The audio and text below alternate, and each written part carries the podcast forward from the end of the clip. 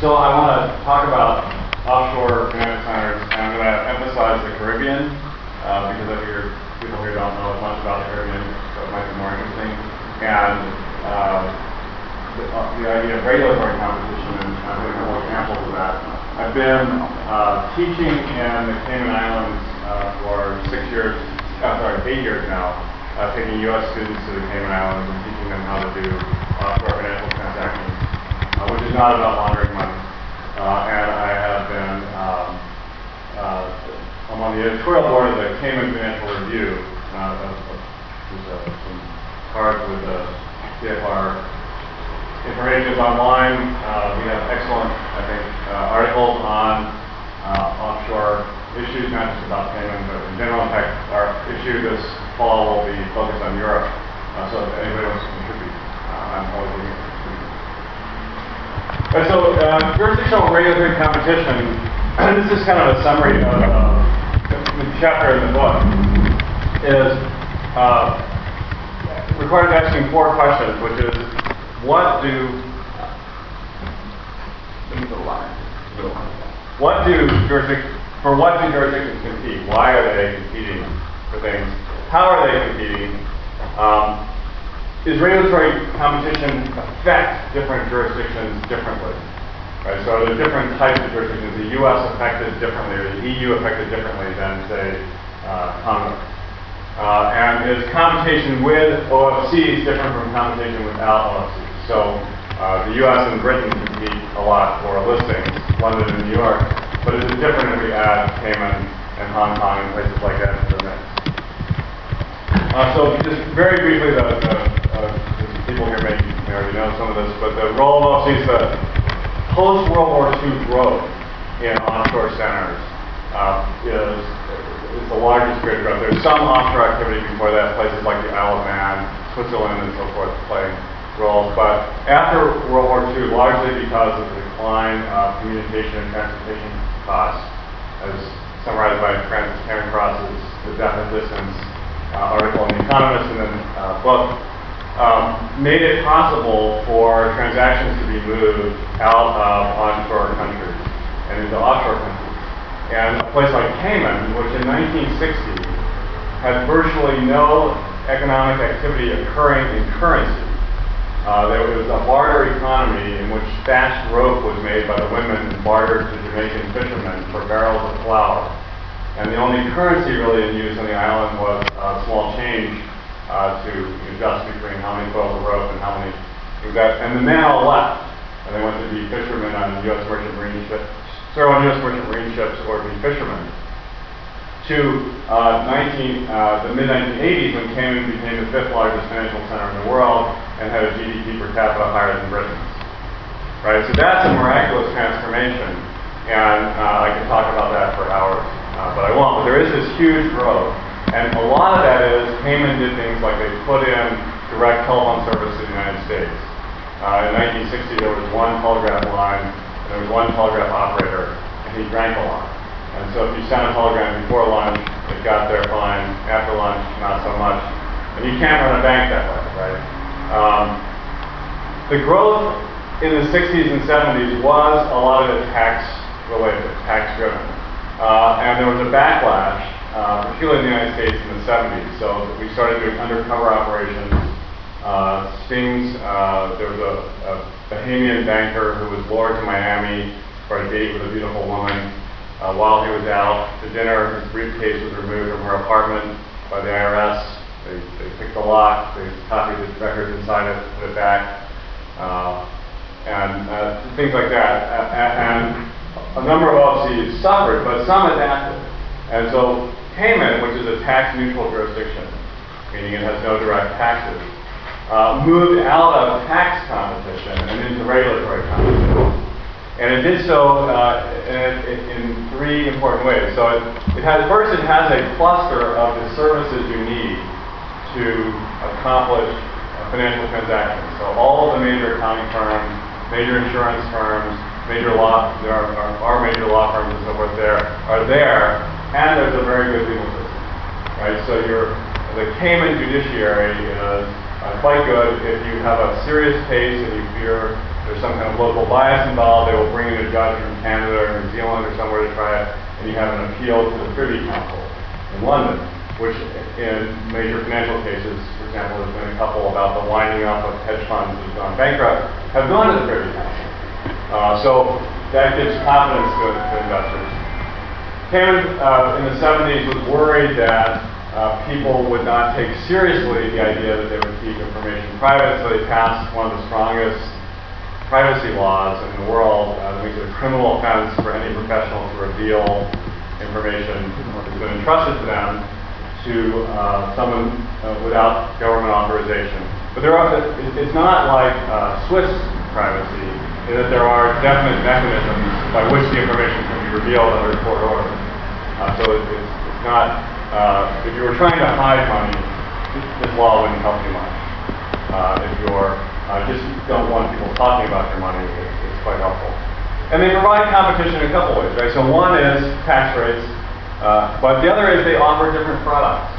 So one of the things that Cayman has done is to uh, respond quickly when a law firm brings them and say, if you pass a law with these features, we will bring you business. And so they've adopted an insurance law with uh, segregated portfolio companies in it uh, much like Guernsey has in Europe, that is a very different product than is available anywhere in the U.S.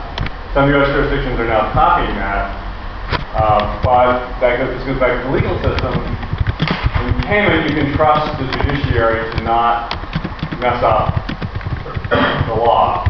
You can't trust that in the United States. So a bankruptcy court in the United States would probably disregard the um, idea of a, a separate entity, virtual entities within one company in a way that the Cambridge Institute is not going to.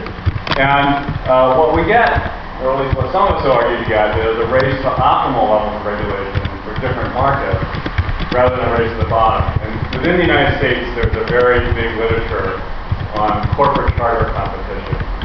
So as you may know, U.S. states are the ones that get a corporate charter from, and Delaware has the vast majority of large corporations.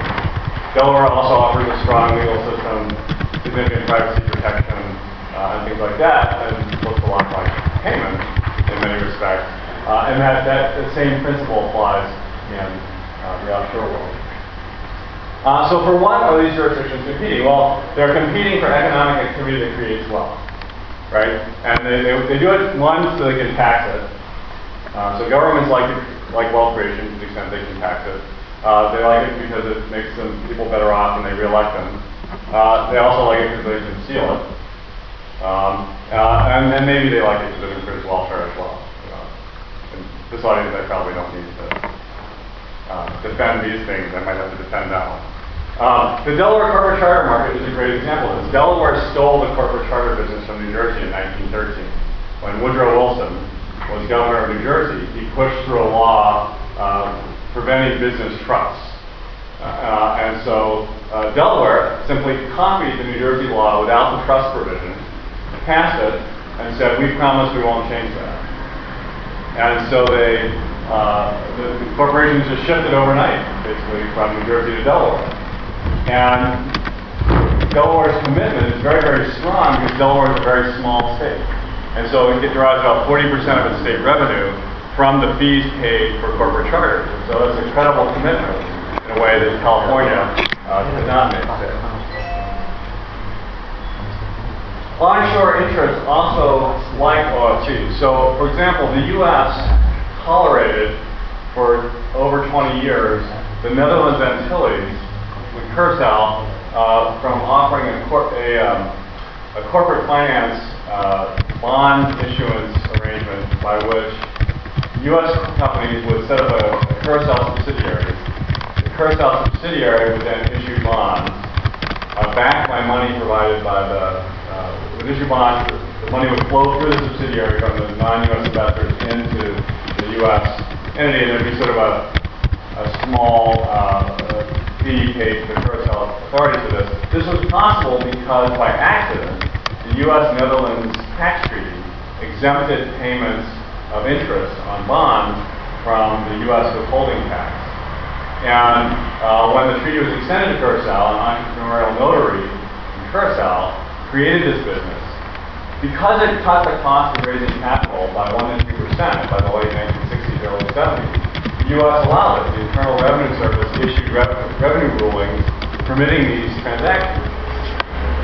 As the business grew, other entrepreneurs figured out how to use Curacao entities to do other things that U.S. authorities weren't as happy about, and eventually the Reagan administration canceled the tax treaty with Curacao and put an end to this business. But uh, the business grew from uh, the late 60s into the uh, 70s uh, considerably, and I've got a paper on that that I'm going to reference uh, to if you want to know more about that.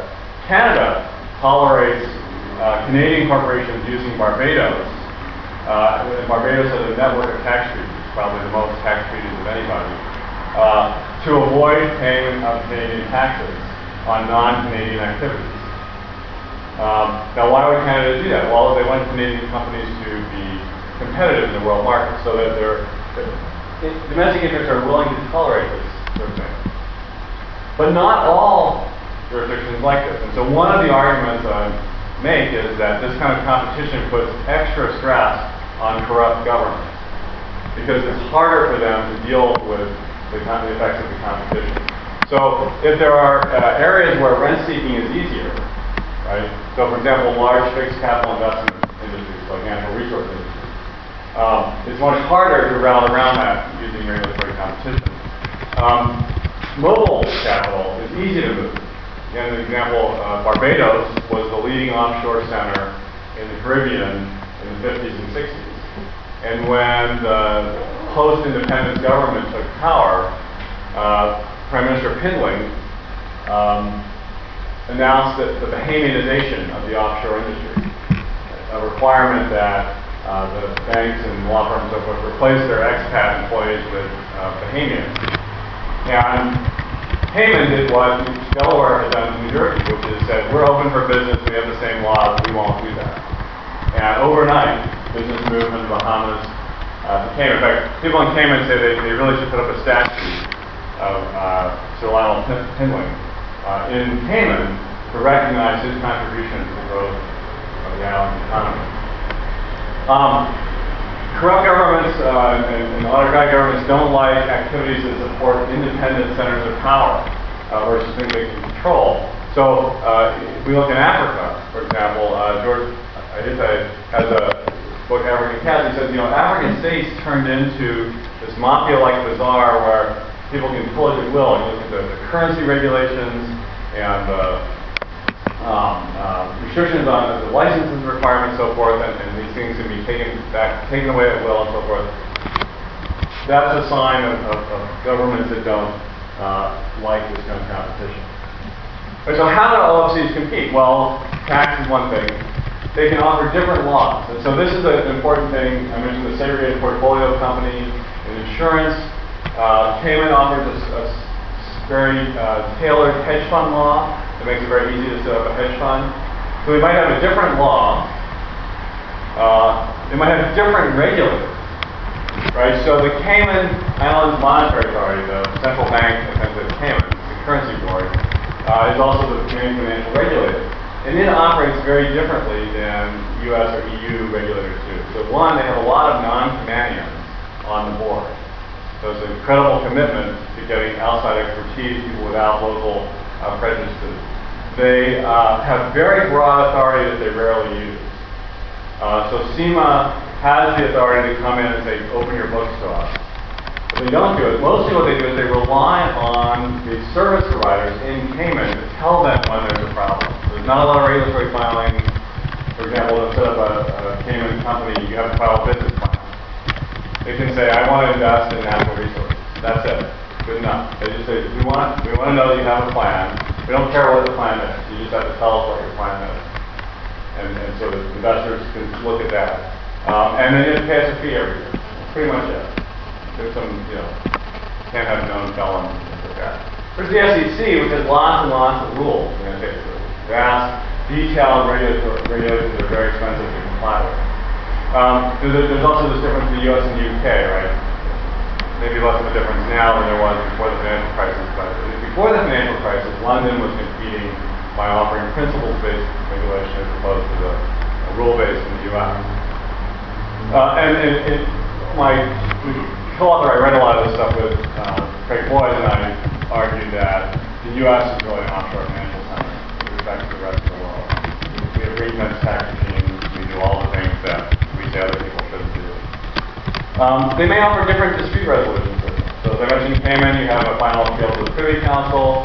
Delaware has the Court of Chancery, which is the most highly regarded state court probably in the United States. It's judges who are expert in corporate law and decide things really quickly, uh, much like Cayman. And then they may offer different types of uh, regulatory intensity. Now, that can be bad. Antigua, uh, people hear about Allen Stanford in Antigua.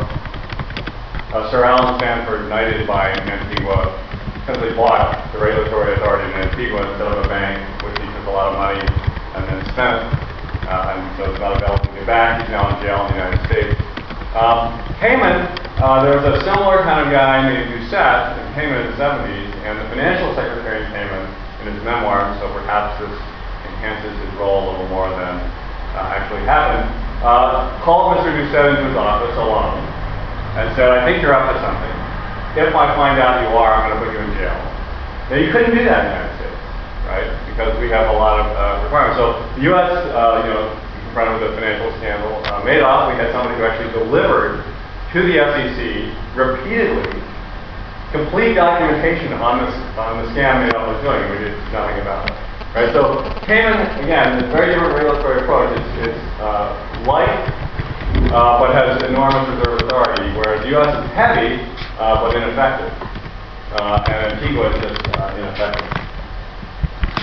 Why would you want to, why, you know, so let me give you an example of these type of transactions. So hedge funds, right? So what is a hedge fund? In the U.S., a hedge fund is a, is a mutual fund designed to avoid these four laws. So there are, we have four major financial regulatory laws in the United States with respect to investment funds. And if you can thread your way through the uh, exceptions in them, you, you're a hedge fund. There's no legal definition of a hedge fund. Um, and so the whole goal is to design an investment vehicle that avoids those laws. So let me just tell you one law. This is the definition from the Securities Act of 1933, enacted in response to the Great Depression by Franklin Roosevelt. Right? Look at it. I mean, you don't even need to read it. You just need to see this is an attempt to make every investment subject to the federal authority. So if you uh, can thread through that, and there are a couple exemptions for a private offering of, uh, that is not public, uh, most commonly one, an, investment offered to accredited investors, who are people with a minimum net worth of a million dollars, uh, minimum net income of 200000 for the last two years, and reasonable expectation of continuing it, uh, and um, if you're an institutional investor, you have more than five million investment assets, and you're not allowed to, to advertise to, to the general public. That's just one of the many exemptions. And we've made it a little harder with the mo- more recent. If you can avoid that, you can avoid all the legal fees, accounting fees, and disclosure requirements that come with this law. Right? So, in law school, it would take three or four weeks to discuss this law. Right? So this is a very, very expensive law. So these hedge funds are created. Now, when they do, who's investing in them? Well, institutional investors who are tax exempt. So this is not about taxes. They don't pay taxes. Now, they don't want to invest in a taxable entity because they don't want their, their, their investment entity to pay taxes. Those are high net worth uh, individuals who are sophisticated investors and who are capable of diversifying risk on their own. Uh, and some of them are tax, U.S. taxpayers and some are not U.S. taxpayers. So some of the institutions are not, some of these are not people who are not in the United States, have no connection with the United States, because if you touch the United States, you want to tax you. Right? European taxes are bad. We actually have are worse in terms. So how do you set up a hedge fund then? Using this, well, the typical structure for a hedge fund in the United States is, or in a U.S. affiliated hedge fund, is actually a Cayman entity that's the fund that then has fed money by three different feeder units. One is for U.S. taxable investors. Because if you're a U.S. taxable investor and you put money outside the United States, you're really going to pay for it. Because we think you're trying to hide something. So the, requirements for U.S. individuals, if, if, if I just opened a bank account in Italy, the paperwork requirements would be prohibitive. Uh, in fact, European banks are now firing their U.S. customers because the paperwork requirements would the European bank it's doing business in the U.S. right, so a friend of mine in London is an American citizen living in London has been told by her London bank that she must close her account because she's an American. So we're, we're trying to hamstring ourselves in our competition with Europe. Um, but non-taxable and non, non-taxable U.S. investors and non-U.S. investors would invest in a Cayman entity, either a corporation or a limited partnership.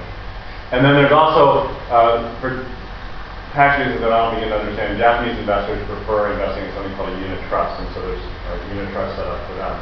So these three entities then feed the money into the fund itself, which is a Cayman entity.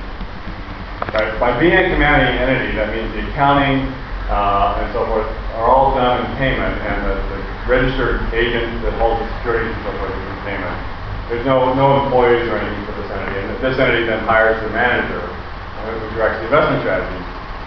But this entity has very low overhead as a result, and these people don't have to tell the IRS anything about their investments and can use the the, the expertise of the, of the thing. These people have to tell the IRS everything, but they have to tell it anyway.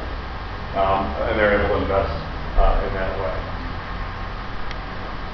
So um, onshore and offshore, so we have we have we have people with no U.S. connections, so, or, or, or at least have different tax responsibilities. So if you put a fund in a no tax jurisdiction, it maximizes flexibility and minimizes the accounting cost. So Cayman's decision to be a, a, no direct tax jurisdiction, but they have plenty of taxes, they're just not direct, uh, brings this business in.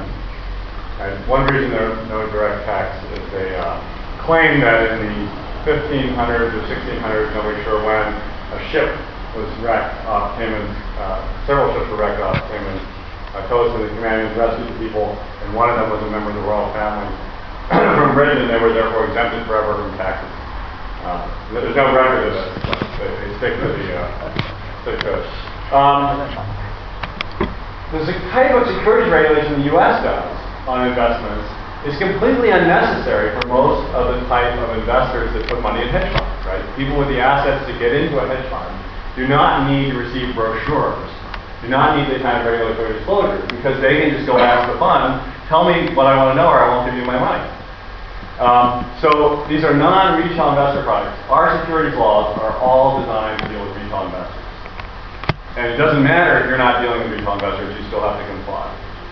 Uh, and these master feeder groups give allow the funds to offer different products to different people. And this is a way for uh, funds to operate at much lower cost. Now, Cayman is on the same time zone as New York. Uh, Cayman is a, is a short flight away from New York. Uh, and it's easy for the fund advisor to live in the New York area and manage a fund in uh, and, and, take advantage of it. So one way of competing, right, is to offer these different products. And the, the, the set of laws and dispute resolution that Cayman offers is very attractive uh, to U.S.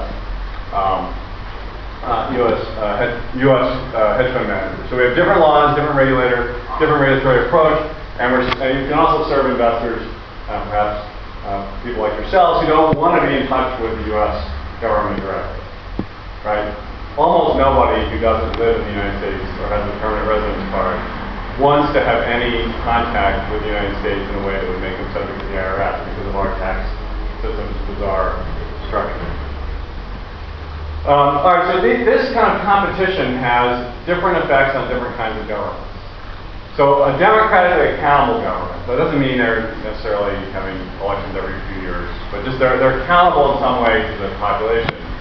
If, if we think the main danger of those for those governments is rent seeking, so classic example, go to sugar producers who get a billion dollars a year at an enormous cost, or ethanol producers, which we spend 30 billion to give them $2 billion worth of profits.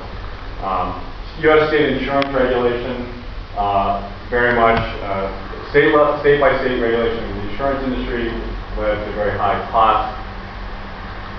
The U.S. Congress, in a fit of sanity in the 1970s, actually authorized uh, competition in insurance by insurance companies in Cayman and Bermuda to increase competition among the states uh, for uh, medical malpractice insurance. And during one of our periodic crises in that, Congress said is we are authorizing non-U.S. insurance companies in these two jurisdictions to write policies in the U.S. to try to increase competition. So there's, if, if we think rent seeking is a problem, right, this kind of competition is very helpful because it attacks things like cross-subsidization and barriers to entry by expanding the number of competitors in there. Right? So, and, and my, my favorite quote from J.R. Hicks, the best of all monopoly profits is the quiet life. Right? So competition, this kind of regulatory competition, doesn't just lower costs, but it spurs innovation. Right? So we've had enormous innovation in insurance and in hedge funds and things like that because of the competition from places like Cayman. Terms of new products, in terms of uh, uh, better fit between uh, not just not just cheaper products, right, but products that actually relate to the needs. And insurance, I won't try to sell you a policy, but uh, insurance makes people lives glaze over, but the, the, medical insurance, the effects on the medical insurance provision in the United States have been dramatic from the growth of the captive industry. Harvard University set up the first captive uh, in, the, in, the, 80s, uh, and now it's a multi-billion dollar industry. And when people ask me, you know, isn't this just tax competition? And I say no, because the Catholic Church, which operates a vast network of hospitals in the United States, uses offshore captives. And I've been trying unsuccessfully to get a bishop to appear uh, in full regalia endorsing Cayman because uh, that, you know, this can't be about tax. They don't owe any tax. It's about providing more charity care to the poor. And, and that can't be a bad thing. Now, autocratic governments, right, are affected differently. Right, so autocratic governments operate by putting restrictions on the margins, lots of margins of their citizens, so that they can control things. So currency restrictions, licenses, permits. It's much harder to do that in the global economy today. Uh, there's a fabulous description of uh, Guinea under uh, the dictator Sékou Touré, uh, where trading at all, not just international trading, domestic trading without permit was a crime. Uh, and they had roadblocks. Uh, smuggling was punishable by death. Currency trafficking, 15, 25 years. That is much harder to do in a global economy. The more competition we can get going, the better, right? So simply autocratic states can't sustain that. They can only sustain that kind of uh, behavior if they have a natural resource they can exploit, right? So uh, predatory natural resource states are able to avoid competition because they're they're selling that. So how does how does how do offshore jurisdictions, this is my key point, how do offshore jurisdictions affect these kind of governments? Uh, how is it the competition different? All right. Offshore jurisdictions I, uh, are systematically different than onshore jurisdictions. Um, so New York versus London is different than New York versus London versus Cayman. And why is that? One, the offshore jurisdictions tend not to belong to the cartels that try to limit competition, like the EU. Right? So I don't know how you all feel about the EU, but to me it seems like a giant cartel designed to limit competition why the Germans and the French are always talking about Anglo-Saxons. The OECD, which was formed to promote economic growth, is now trying to stifle economic growth uh, by uh, uh, that. So why are offshore jurisdictions different? One, they're very small. So Cayman is just 242 square kilometers. There's 46,000 people, which is amazing that there are 46,000 people on that island. There's three islands, two of them are, are, are irrelevant. They have no other options to what they're doing. There is nothing to do in Cayman. It has 0% arable land.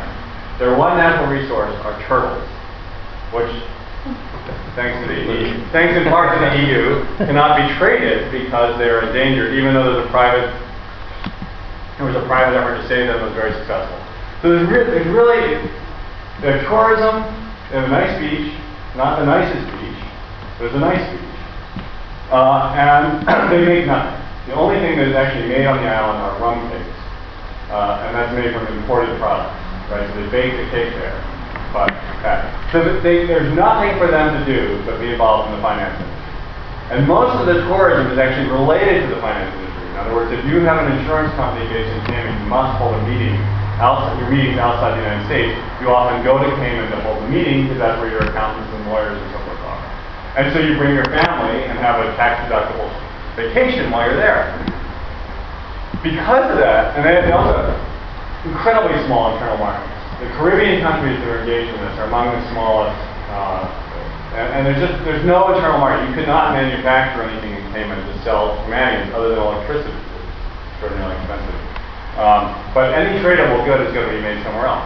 So they must, to survive, and not just survive, to thrive, to go from a barter economy to a uh, economy that is uh, higher GDP per capita than Britain, and is in the top, you know, 10 to 15 in the, in the world, they must stick to this industry. Their only hope. And so when they say we won't screw it up, they mean it. Right? In a way, the same way that Delaware does in the United States. If Delaware lost the corporate charter business, the state would collapse. If Cayman lost the financial industry, it would collapse. Everyone would have to leave. Um, so they can make a, a more credible commitment to keep the bargain. And they go to great lengths to this. They have the outside judges. They have the outside members of the Cayman Islands Monetary Authority. In addition to having no direct taxes, they give you a 20-year tax exemption. So if somebody ever put a tax in, and Britain keeps hammering them, whenever there's a labor government, Britain says you need to put in a tax, which they resisted, but if they ever did, you still have a 20-year exemption. So you have plenty of time to move your money. I mean, you just need a two-day exemption, but uh, you get your money out. Right? So they're, they're, they're, credible, they have a seat at the table, and they offer a, a commitment to the, the sort of responsive, low tax or no tax, and uh, innovative regulatory regimes that voluntary jurisdictions can't do. You wouldn't believe the United States if it said, we're going to a 10% flat tax. You just wouldn't believe us, right? I mean, you wouldn't put a lot of money in the U.S. in a way and, open your books in the United States because you know that we don't like Obama and that would do all that. Offshore regulators are totally focused on their reputation in a way that onshore regulators aren't. The U.S. does, we don't care what you think of our tax authority. We don't care what you think of us generally, and we don't care how your experience at our immigration is. And we don't, you know, we just don't care because we're big. Cayman actually cares, right? They care what their reputation is to the point when Hollywood, as it usually does, makes movies showing people taking money to laundering Cayman. They write them letters and send them information. They don't do that. That's not what we're about. Right? They care about their reputation a lot, and, and more importantly, their reputation in the financial industry. Because if they lose that, people will go to the Bahamas, or they'll go to Man, or they'll go to Switzerland. Right? So, so competition involving these jurisdictions is credible, you know, involves a player with a credible commitment that doesn't exist outside of these jurisdictions. So I think these jurisdictions add an important uh, thing to the mix. All right, so that's, that's kind of the argument. Just here's some stuff. Here's the CFR website. if You get one of the cards. If you look at it, we've got some great stuff. This is the book. I brought some copies. Many copies? Uh, if, you, if you want one, you're welcome to take one, or we can rest here Yale. Um, this is an article uh, that uh, two articles, one I co-wrote and one I, I didn't, they're both available online. Just Google uh, the title and my name. You'll find them on SSRN and they can be downloaded for free. This one is a very long, detailed discussion of the history of the Antilles and why their lack of flexibility made them lose uh, lose their position in the industry. And uh, this is uh, one about uh, again another uh, sort of another version of the argument I gave uh, here today. And there's more stuff coming uh, with my friend Craig. We're working on a, a sort of equivalent article to this on